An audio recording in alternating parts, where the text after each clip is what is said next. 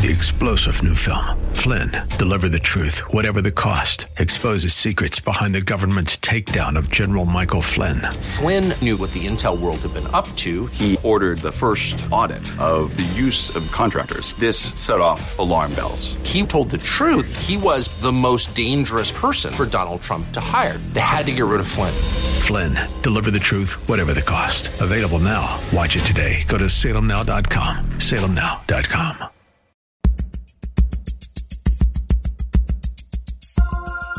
It's Lifeline with Craig Roberts. He's the host of Northern California's longest running conservative talk show. He's a man with a message, a conservative with compassion.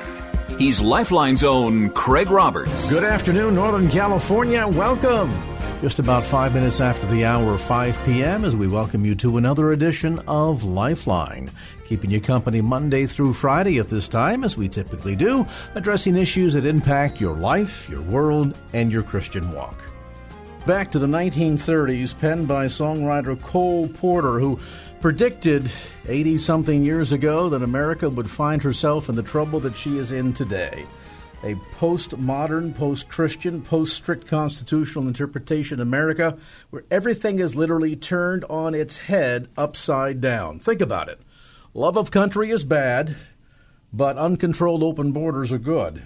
Teaching moral values in public schools are bad, Providing abortions to underage teens without parental consent or knowledge with the help of a public school nurse is good.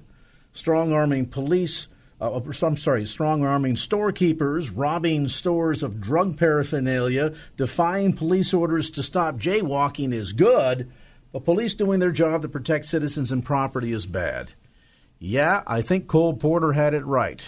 What's black is now white, what's up is down, what's good is bad.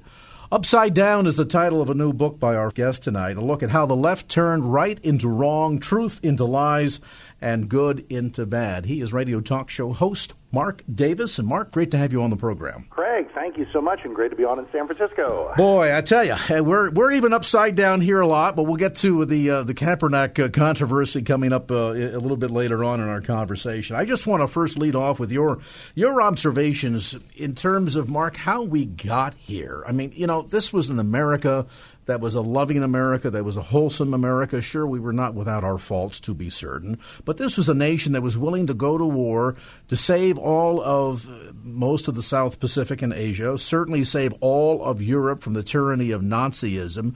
Many people on planet Earth today would be speaking German or perhaps Japanese if it weren't for the efforts of America in the 1940s during World War II. We have been the nation that has repeatedly been turned to in times of crisis and emergencies, uh, whether you want to talk about us being the world's uh, you know peacekeeper or police officer, um, coming to the rescue of many nations repeatedly. Even the nations that claim to hate us the most typically receive billions of dollars in aid from us every year. And yet, the viewpoint of America externally is a bad one. And quite frankly, if you listen to a lot of the rhetoric coming from um, our friends on the Democrat side of the aisle, the viewpoint of America internally isn't all that healthy either. Completely true. And what has happened is in the past few decades, the left has decided that part of its agenda, I mean, conservatives are always going to have their goals, liberals are going to have their goals, and, and that's fine. Left versus right, Republican and Democrat will always have that. That's part of the sound of democracy, part of the sound of free speech. But some decades ago, the left decided that they were going to try to use some interesting tactics to bring about their agenda. They were going to attempt to do through the judiciary things that they knew they could not do legislatively because people did not want them. That's how they carved out abortion rights. And they've also decided that they were going to use a tactic in which they identified themselves as the only good people on earth. That to oppose them on issues of race uh, meant you hated black people. To oppose them on issues of uh, abortion or birth control meant that you hated women. To oppose them uh, by uh, seeking a smaller government uh, meant that you just pretty well hated old people and wanted everybody to starve. And sadly, it has worked.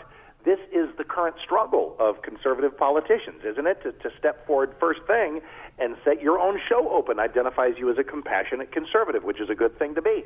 But would we even have to say these things if there had not been a successful painting of conservatism as uncompassionate. Well, and that's just the irony. I mean, we have seen this growing chasm in America, and as you point out, aptly so, Mark, there's always been a difference in viewpoints and opinion in America, and for most of our history, that wasn't deemed a bad thing. That was actually a good thing. The give and take meant that we, we discussed issues and we, we arm wrestled over uh, negotiating deals in Congress to come up with what would be the best legislation in the best interest of the American people. But now we've seen this growing schism in America where it's no longer right and left or even far right and far left. According to some of the articulation by Hillary Clinton in recent weeks, there's now an alt right, which I, I, suppose is is the opposite of uh, you know delete left, which is maybe she needs to learn a bit more about a computer in the process of sending all those emails out. We want to alt right. Let's delete the left and start all over again. You're right. Things have things have slid off the foundation. There's some debates how high or low should taxes be, which wars are worth fighting and which are not. You know, that, that we're, we're going to have policy questions forever, and that's fine. But make a list of the things that are just crazy that we are even debating right now. That gender matters. Who who would have thought that we would actually debate whether the, the, the, the, the meaning of male and female would be something that would be under attack? Having borders in America that actually work. We're having a debate right now over whether we want that. And to, to bring it on home right there to San Francisco, I'm writing a piece right now. Can you imagine what Vince Lombardi or Tom Landry would have done to a football player choosing to sit down during the national anthem in say 1968 to protest the Vietnam War. But now, now it's okay. Now we can't do anything about that. That's what I mean by upside down for the greatest degree of American history, Mark, fundamentally we, we agreed on what was deemed to be good and what was bad. I think about a nation, even um, my reference earlier to World War II, where prior to the bombing of Pearl Harbor in December of 41, there was a good percentage of Americans that believed in America first. They've told the line that was being promoted by the likes of a, a, Charles Lindbergh that said, let's stay out of American involvement in overseas actions. We went to Europe once. That didn't turn out so well for us. We don't need to get involved in European politics and debates yet once again. We need to take care of America first. That largely was a, a pretty widely held opinion across America in the days leading up to December of 1941, even as we were watching literally London being set aflame by the Germans. And yet, once Pearl Harbor happened, and Roosevelt went before Congress the next day and asked for that declaration of war, we understood we had to be in this thing to win it we also understood greatly what was at stake at multiple levels. So there was a long period of time in which Americans could fundamentally agree on what was good and what was bad. But today it seems, Mark, as if the lines are so horrifically blurred that we're we're in this almost uh, morally neutral vacuum today. But I have to wonder if that's even true. Can you can you have morals exist in a vacuum? Well, they have to have a foundation on which to rest. And the phenomenon that you've just described, uh, it, it lasted for a little while after 9 11. Here, here comes the 15th anniversary of 9 11 here in just a couple of weeks. And if my memory serves, uh, if, if the rest of 2001 played out, but before too long into 2002, most people fell, on the left at least, fell to their natural corners. They hated Bush. They did not believe in America as a force for good around the world, and so their attacks on him began.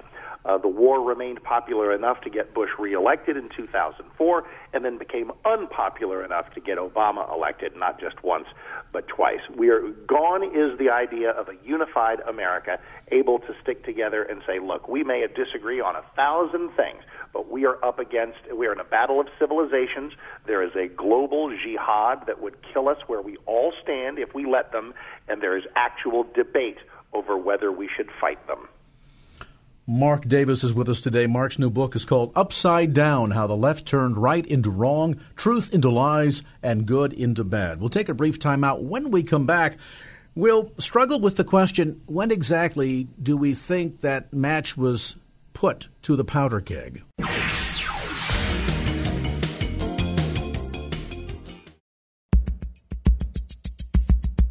And now back to Lifeline with Craig Roberts.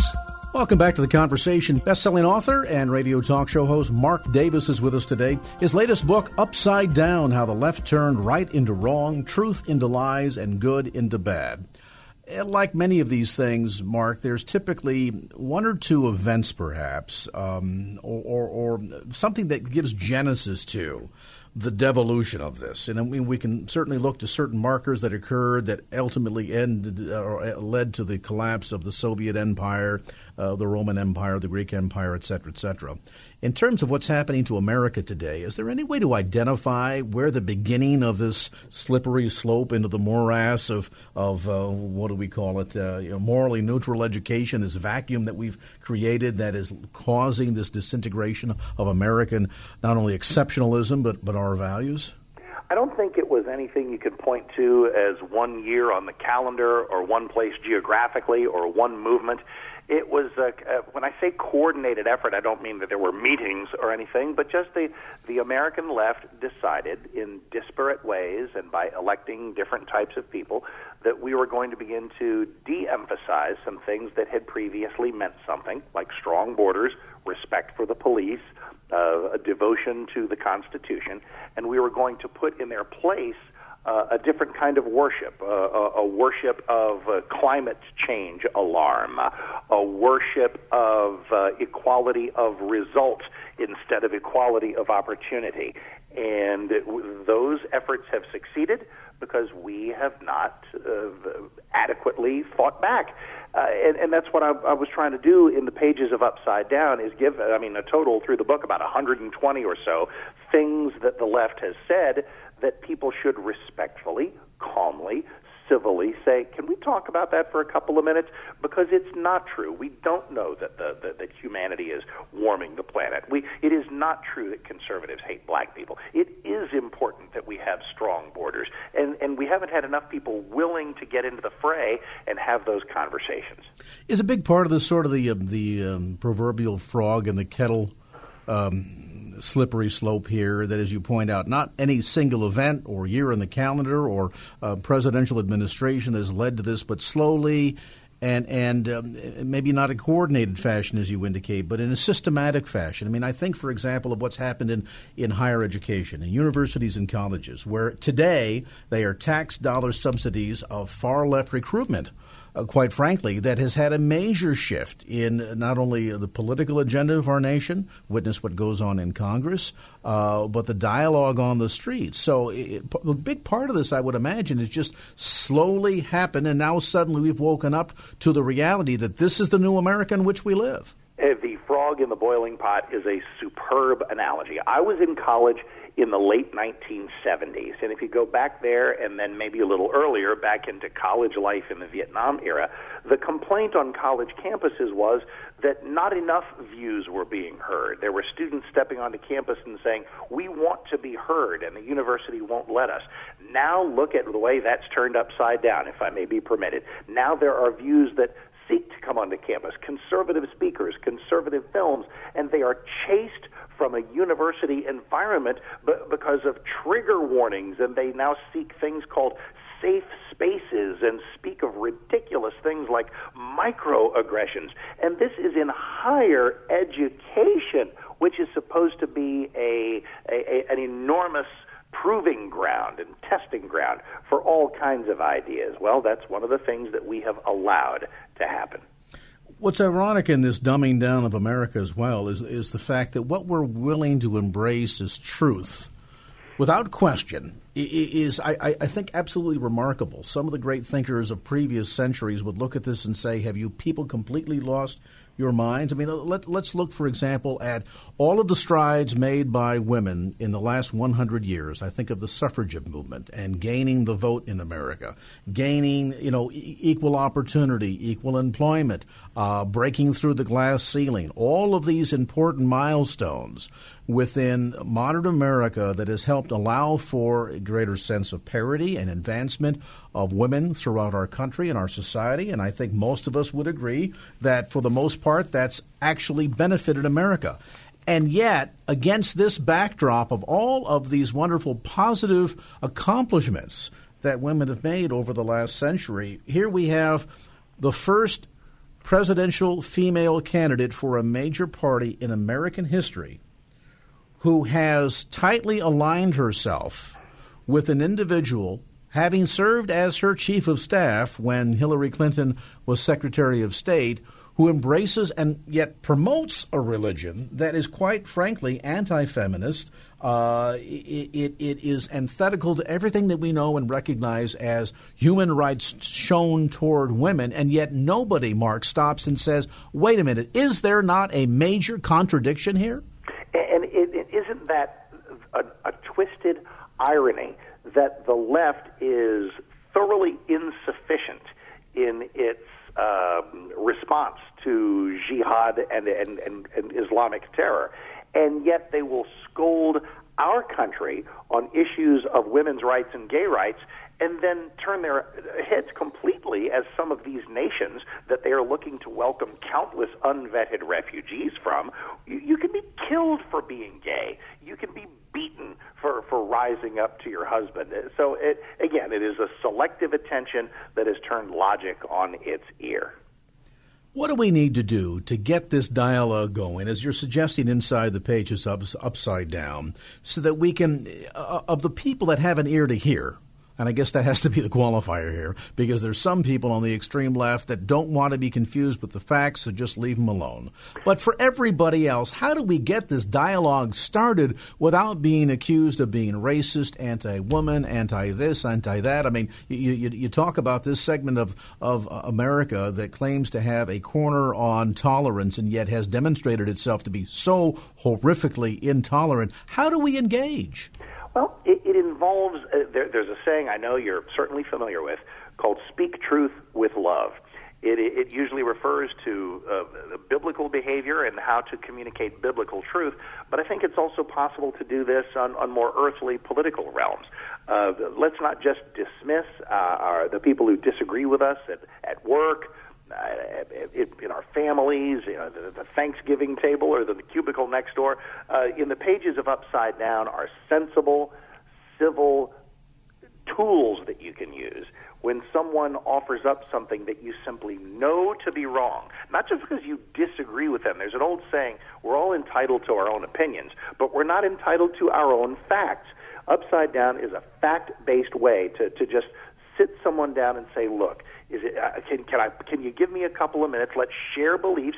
You back up what you believe, I'll back up what I believe, and maybe in those conversations, town by town, state by state, uh, year by year, that we can begin to swing the pendulum back towards some shared values. We're not going to get everybody to agree on everything. That's I don't want to do that. I mean, there's there's going to be differences of opinion. We're, we're talk show hosts. We don't ever want everybody to agree on everything. But certain basic things need to be rediscovered, and that's what I'm trying to do.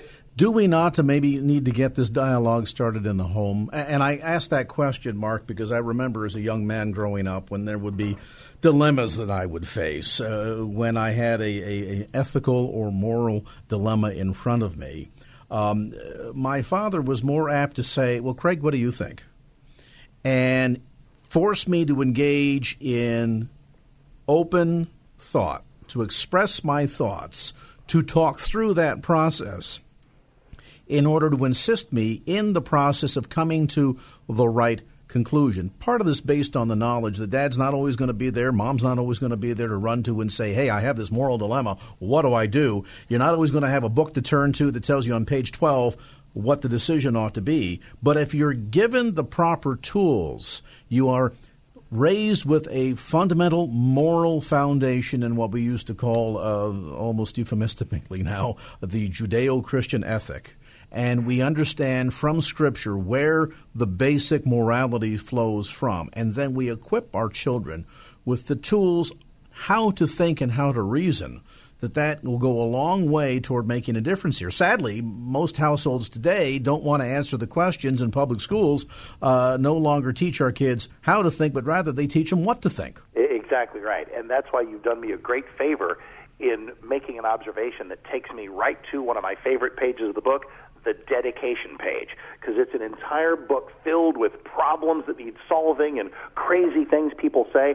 On that dedication page, I decide to offer this book to the leaders, not just in government, but in churches, in communities, and in our families who have the power to solve every problem in the book.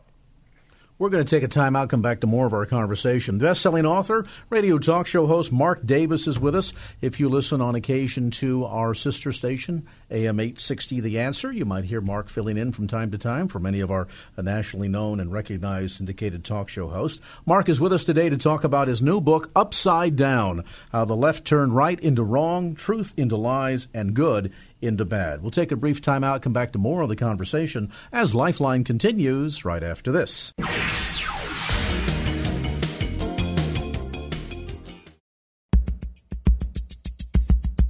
And now back to Lifeline with Craig Roberts. Back to our conversation. Radio talk show host, best selling author Mark Davis with us today. A look at Upside Down how the left turned right into wrong, truth into lies, and good into bad. You know, Mark, we're told in Scripture to be wise as a serpent and yet harmless as a dove. We also can extrapolate from Scripture that words matter and that actions also um, mean something. Um, and yet, just a recent example, we'll share a few here to kind of put perspective on this greater issue for listeners today. Um, the controversy right now with uh, Santa Clara 49ers uh, quarterback, this whole debate over whether he should sit or stand for the national anthem. I, I get his point and his sense of frustration over what's happened in race relations in America today, particularly between the minority community and, and police, but this, this sense that he's going to somehow fix the problem by sitting down during the national anthem um, seems to be misdirected. What do you think? Well, it is misdirected both in tactic and in content. Uh, there are all kinds of gestures that one can engage in in order to draw attention to something uh, in a way that will not solve the problem, but simply make clear one's distaste. I, in, in, in giving Colin Kaepernick a, a, a thorough piece of my mind over the last couple of days, I've been asked often about the two uh, sprinters, uh, the African American uh, uh, sprinters in the Mexico City Olympics in 1968, who raised their fists in a black power salute and were promptly ejected from the Olympics. That too was a, a bit of an etiquette violation. But you know, in 1968, Dr. King had been killed just six months earlier. It's not as though uh, widespread recognition of racial equality had kicked in everywhere. And say what you will about their tactic, you could argue that maybe they had at least a basis for their frustrations. Colin Kaepernick chose to insult the America of 2016, where we've elected a black president twice we have African Americans in every hallway of power, and a, in a country that is where being called a racist is the worst thing that can be said about you. It is completely baseless. It is so incredibly insulting, and that's why we cannot just let things like this go. And I find it interesting. I mean, one thing to say during a press conference, uh, express your frustration um, but beyond that, to be engaged in not just expressing frustration, but to become part of the solution. This young man makes $19 million a year. And I have to wonder out loud how much of that, if any, goes towards helping to create solutions to this problem. Well, in, indeed so. And, and, and listen, I, I don't want to disenfranchise him because he's rich uh, wealthy people can have gripes too and express them publicly. But you brought up an interesting point. The people, the people who are famous, the rock stars, the athletes, the actors, I think have a special responsibility to kind of check themselves uh, and say, look, is what I'm about to do, does it honor is it a good use of, of, of the fame that I have? Am I about to put myself out on a line in a way that, that, that makes me a, a proud American, a good man, a good woman? If the answer to that is no, if it's just some kind of you know, twisted off tantrum, then maybe that's something you go home and do on your own Facebook page. Well, moreover, you know, standing in respect for the American flag doesn't just count for the America today, but it also counts for the hundreds of thousands of men and women who have given their lives in the line of duty for this country on behalf of Americans. I, I find it the interesting irony uh, that the the very people who died for that flag that gives him the right to even sit down and and make this statement uh, their their memory, I believe, is being dishonored in this kind of behavior. Again, not to suggest that he doesn't have a right to freedom of speech, but there's a place and a time, and I don't know that he's necessarily contributing toward being an effective part of the solution here. Well, I- indeed so, because uh, as I've said during the last couple of days of shows, that that if it, Colin Kaepernick or anyone seeking to come forward and say what we need is a dialogue sensible, rational people based on facts and evidence to examine racial disparity in our justice system. Because you know what? We will find some. We absolutely will. We will find the occasional bad cop. We will find the occasional unjustified shooting. And when we do, our nation truly stands united in 2016, not to sweep it under the rug or pretend it doesn't exist, but to find it and punish it. And leading that interest are, are our nation's police departments themselves. So that, that's what makes that's what compounds the tragedy of a hate movement like Black Lives Matter is it's just so totally confoundingly needless. There's another major point of debate that's uh, much to do has been made about uh, in this political campaign as well, and that is the whole notion of whether or not America is a sovereign nation, whether or not we have a right to protect our borders or to leave open borders to all from anywhere at any time. Where does this notion that anyone who suggests that there be any controls on the border is somehow racist, where does this notion find its genesis? Well, that, that, that's the movement that I described, where everybody wants to be nice. Uh, the millions of, of people have succeeded in convincing Americans that it doesn't even take millions of people. The media culture has done it. We need to fight back against that uh, in suggesting that if you're serious about borders, it must mean that you you hate uh, Hispanics. If you oppose uh, waves upon waves of unvetted Middle Eastern refugees, that must mean that you're an Islamophobe.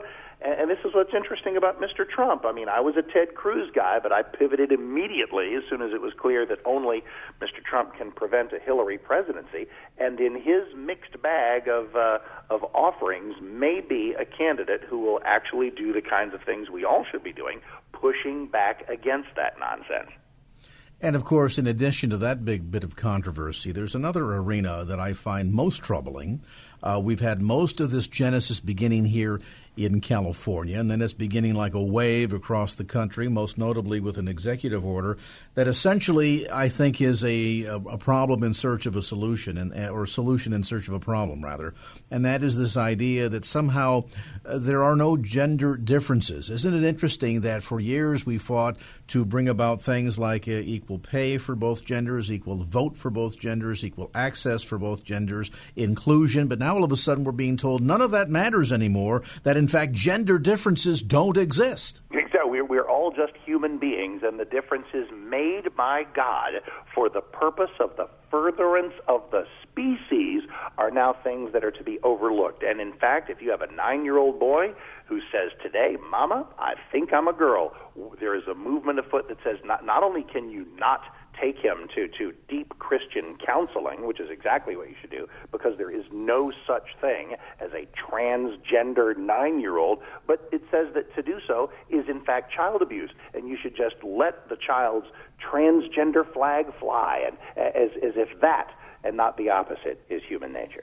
And sadly, you add to that list, and you talk about this in the book this notion that if you stick up for babies in the womb, you hate women. If you align yourself with a virulent anti women religion like Wahhabism, Islam, you're, you know, a feminist hero. I mean, the, these dichotomies here that defy the imagination, but I think also suggest that we, we're no longer a thinking people, and we've become a people that went from being a nation that was here with the sole express purpose of being able to find religious freedom that we might worship God in the fashion in which He wants us to. And instead, we've come to become a people that want to stick their thumb in God's eye.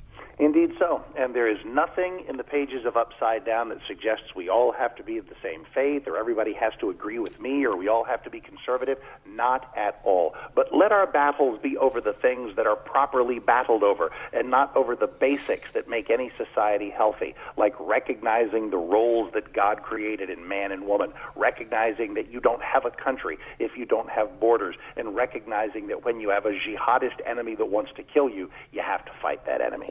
These are not just political opinions that you're expressing here. At the core, there there's real life and death hanging in the balance here, is there not, Mark? And by that well, I mean that if we continue down this road without taking some serious corrective action and finding the common ground that we once had, can you see the fate of America being a very healthy one? I do. If, if I were not optimistic, I'm optimistic because my faith guides me toward optimism, and also I, I just can't help but think that you know if this election, a couple more elections, that the pendulum can swing back on the very contentious issue of abortion. For example, we simply are not as cavalier as a nation. We are not as as lackadaisical about the uh, the rights of the unborn as we were when Roe v. Wade passed in 1973. And if we can swing the pendulum on that, then maybe anything's possible. The book is a solid look at a lot of not only what confuses America, but what divides America. How there has been, as we've suggested in our conversation with Mark Davis today, this um, uh, frog in the kettle effect that we've suddenly find ourselves over the course of a number of generations, probably dating back to the 1950s or 1960s, maybe more accurately, a loss of a sense not only of our innocence in America, but the loss of our sense of common ground, common understanding, common values. No people, as we've seen demonstrated by past, no longer existing great societies, can survive without finding some kind of common value, common ground, common good. That is the condition in which we find our nation today, and we've got to get back to some of those roots. As Mark Davis points out, it, it's not as if there is a single political persuasion or viewpoint that exists and you must comply with that and no other. No, there is room for differences of opinion, but at the end of the day, if America cannot get back to its goodness, as de Tocqueville spoke of, uh, in our churches and in our sense of, of common ground, embracing a common Judeo Christian ethic, uh, upon which this nation was founded and survived and thrived for so many years, then sadly our future may not be a bright one. But there are many indicators, as Mark Davison points to, that suggest that there is hope. But to to rise to that level of hope, we need to be active, we need to be prayerful, and we need to be engaged. The book again called Upside Down: How the Left Turned Right into Wrong, Truth into Lies, and Good into Bad. The new book, published by Regnery Press, media partner of the same fine folks who own this radio station. Our thanks to Mark Davis for being with us on this segment of Lifeline.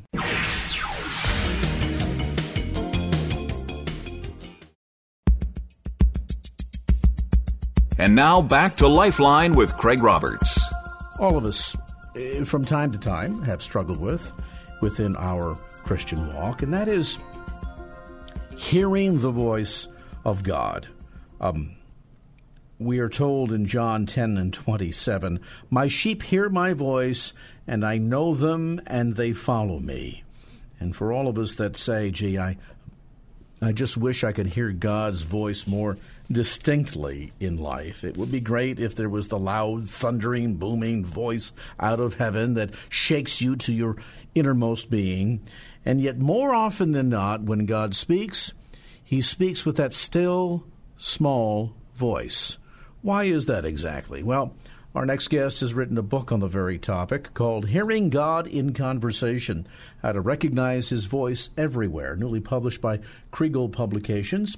And its author, our guest today, he is the founding director of Kids of the Heart, author of a number of other best selling books, including Is Sunday School Destroying Our Kids? Samuel Williamson. Great to have you on the program. Hi, Craig. Thanks very much for welcome for welcoming me. I really appreciate it. It would be great if God spoke in this loud, thundering, booming voice that we could know instantly. Aha! There is the voice of God instructing me and making the right choices and decisions along life's highway. But in fact, God chooses other methodology. We know certainly that He can speak to us through His Word. He can speak to us through others. But that sense of hearing that still small voice directly and for ourselves that seems to be elusive elusive for a lot of Christians. Why is that?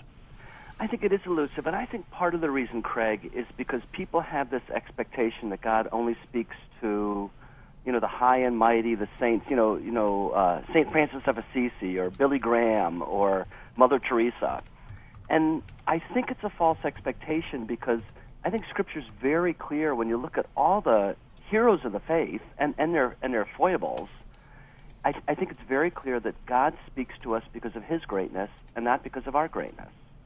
And, and we can have a confidence because His greatness is so great and our greatness is so small. But he, but he speaks to us because of his greatness. All right. So toward that end, then, um, it, part of it then has to do with our sense of, of, of, perspective on our relationship. If God is speaking to us in and out of His greatness, uh, that would also require me to understand the nature of or the balance of the relationship that I have with God. Would it not? It absolutely does. And you know, the Scripture is filled with metaphors that God Himself uses to teach us about our relationship with Him. And He says that we are the sheep; He is the shepherd he says that we are the servants, he is the master. We're the subjects, he is the king. But it also says we are the children, he is the father. You know, it breathtakingly intimately, he says we are the spouse and he is the bridegroom. But every one of these metaphors is a human relationship. And, you know, Craig, the essence of relationship, if you think of your, uh, of your family, of your spouse, of your friends, the essence of relationship is communication. And it's two way communication. And I think when we read Scripture, Scripture overflows with the idea of God wanting to speak to us, wanting us to recognize His voice. It, it's the essence of Christianity, a relationship with God. And I think God promises and mm, invites us to have a, a, a communicative, a, a, a conversational relationship with Him. All right, now let's talk about that because that suggests, as you talk about relationship, and anybody I think with with half a mind understands that in order for there to be any success in a relationship, there needs to be that sense of give and take, and that's true of marriage relationships. It's true if you want to get along with uh, with your siblings or get along with your uh, your offspring. Uh, but with that said, it, it, it, it's kind of a curiosity in that uh, so often when we we think about conversation with God, what we really think about or engage in is monologue. And yet, what God wants is dialogues. It's not just a matter of, of God hearing from us and usually our laundry list of all the things that we want or our complaints, but then hearing back from God in return. And I think a lot of people find getting into that place where we have a sense that it's not a monologue, but rather a dialogue with God. That seems to be elusive because it requires upon us as well to be listening as well as talking. Absolutely, Craig. Absolutely. And I would say that the few times that we especially want to hear him is the big times of decisions in our life, like you know, should I become a doctor or a lawyer or a business person? Should I become a radio host? You know, or should I marry this person or that person? I think that we're, we typically mostly hope for God for the major decisions of our life. But, Craig, I don't know about anything about your relationship with your father or your parents. But, but let me ask you a question of your fondest memory of your parents. Uh, you know, if you can think back over your whole life, was it times that they lectured to you, or was it times when they just talked to you? Oh, I think that's very clear. I mean, all of us remembering our, our childhood years recall a lot of lectures. Uh, and yet, as, as profound as those moments might have been, uh, my, my dad, who, uh, who went to be with the Lord, I still, at 8 o'clock on Sunday evenings, pause, and there's that sense of, of uh, that gap because yeah. Yeah. while we talked throughout the week at various times, uh, 8 o'clock Sunday evening seemed to be the time when the week was over with, the weekend was over with, and we had a chance to get on the phone for a half hour, 45 minutes, an hour, whatever it took, and just dialogue, just – converse back and forth, and he'd tell his stories, and I would tell mine, and and I, I cherish those moments probably more so than the lectures. of course, absolutely, and mine's the same way. My dad and I, you know, high school might have been a little tougher, but I mean, I for for, for thirty years, my dad and I had a wonderful conversational relationship, and and that's what I remember. And even with my wife, you know, my wife and I, we we went on our thirtieth anniversary to Italy a few years ago. But really, the the heart and soul of our relationship is when we just sit after dinner and have a cup of coffee and talk together. And it's not even, you know, earth-shattering discussions. It's just normal discussions. And I believe this is what God wants for His people. In fact, how are we going to recognize God's voice in in, in the storm of a terrible decision? If we haven't learned to recognize His voice in the calm wind of a you know, a, an evening breeze. Mm. We, we really need to recognize God's voice in a conversation if we're going to learn to recognize His voice in those very desperate times when we have to make a hard decision. There is a reason why, and, and God certainly, in His infinite power, could choose to use the loud, thundering voice from the heavens, as we all uh, sort of think of, you know, via our experience in the movies. And yet, God, I think, purposefully has chosen to instead speak through, as we see uh, articulated in Scripture, through the still small voice. And I'm going to ask you why you think that is and what we can learn from that when we come back to more of our conversation. Samuel Williamson with us today. The book, Hearing God in Conversation How to Recognize His Voice everywhere. The new book, by the way, newly published by Kregel Publications. You'll find it at bookstores throughout the Bay Area, as well as you can order it directly through Samuel's website at beliefsoftheheart.com. A brief time out. Back to more of our conversation as Lifeline continues.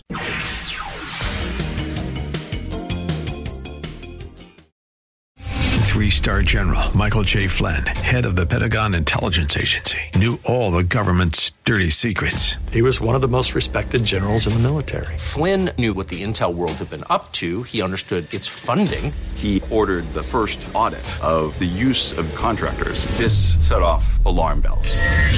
The explosive new documentary, Flynn, Deliver the Truth, Whatever the Cost, and covers the facts behind this scandal. Flynn told the truth. He was the most dangerous person for Donald Trump to hire. I find out the worst enemy that I'm going to face in my life is right here in America. They took my assessment and they wanted me to change it. And I was like, I'm not changing it. They had to get rid of Flynn with in depth interviews, archival footage, and never before seen personal records of the man behind the headlines. I just felt like I was drowning. Flynn, deliver the truth, whatever the cost. Available now. Watch it today. Go to salemnow.com. Salemnow.com.